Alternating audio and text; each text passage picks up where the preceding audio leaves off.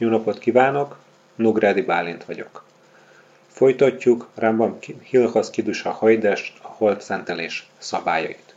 Miután tegnapi napot a Rabbi Mendel Deren modelljének bemutatásával töltöttük, ma bepótoljuk a tegnapi 12. és mai 13. fejezetet is.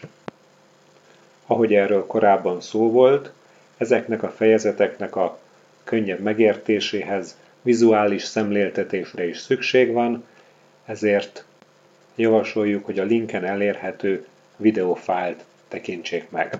A 12. fejezetet Maimonides azzal kezdi, hogy naponta a nap a mögötte lévő gálgálhamaz alatt az állatövi csillagképek köréhez képest egy, majdnem egy egész fokot mozdul el, pontosabban 59 percet és 8 fok másodpercet.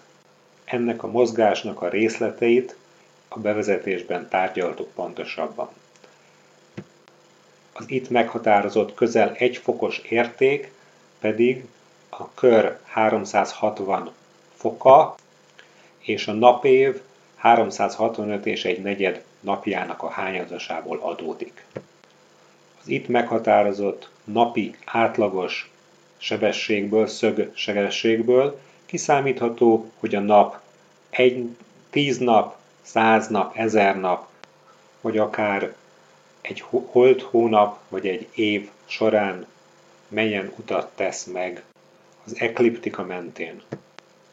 Ezt az információt foglaltam össze a képernyőn látható táblázatba Maimonides szövege alapján. Ez az átlagos mozgási sebesség alapján kiszámolt pozíció azonban nem pontos, hanem korrekcióra szorul. Először ennek a korrekciónak a szükségességének az elméletét szemléltetjük, és utána tekintjük át, hogy konkrétan a valóságban milyen mértékű kell legyen a korrekció. A szemléltetés során egy túlzott méretű ábrát használunk, ezért a szemléltetés során elhangzó számok nem a helyes, valódi számok.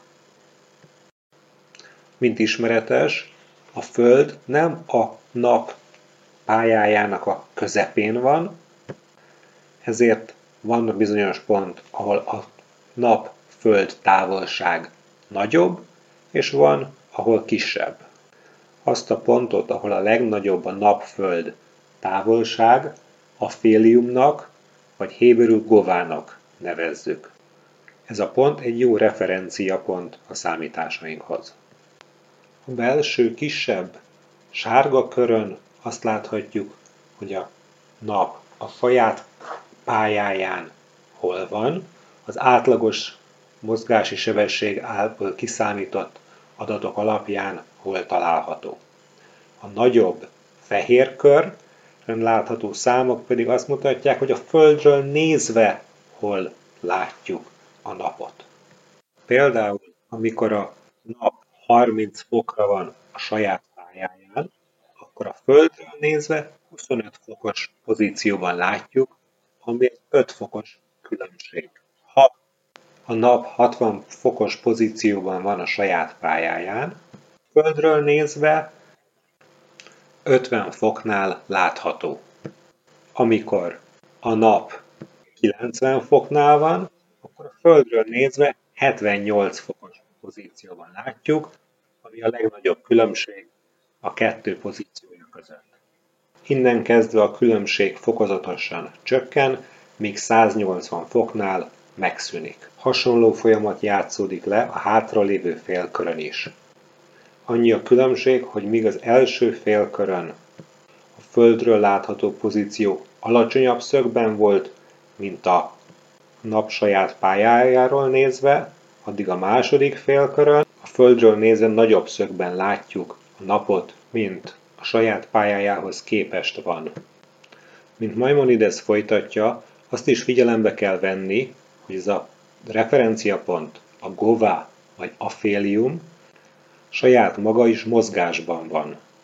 Ez a mozgás nagyon kismértékű, 70 év alatt tesz meg körülbelül egy fokot. A képernyőn látható, Maimonides adatai alapján összeállított táblázatban napokra lebontva az affélium átlagos mozgása. Most már csak egy kiinduló pont meghatározására van szükség, ahhoz, hogy el tudjunk végezni az összes szükséges számítást.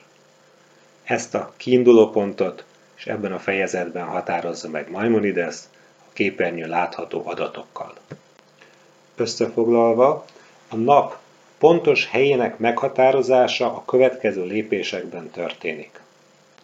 Kiszámoljuk, hogy a számunkra szükséges nap az hány nappal van később vagy korábban a kiinduló pontnál, ezt követően kiszámoljuk, hogy ennyi nap alatt hol helyezkedik el körülbelül a nap az átlagos mozgási sebessége szerint.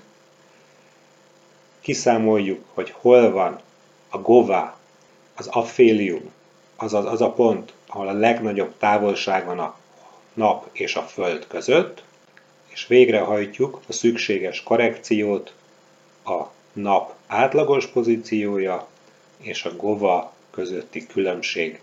Más szóval a nap által megtett út figyelembevételével. Az így kapott eredmény határozza meg, hogy pontosan hol van a nap. Az ehhez a korrekciós számításhoz szükséges adatokat a 13. fejezetben közli Maimonides, és a képernyőn foglaljuk össze itt ebben a táblázatban.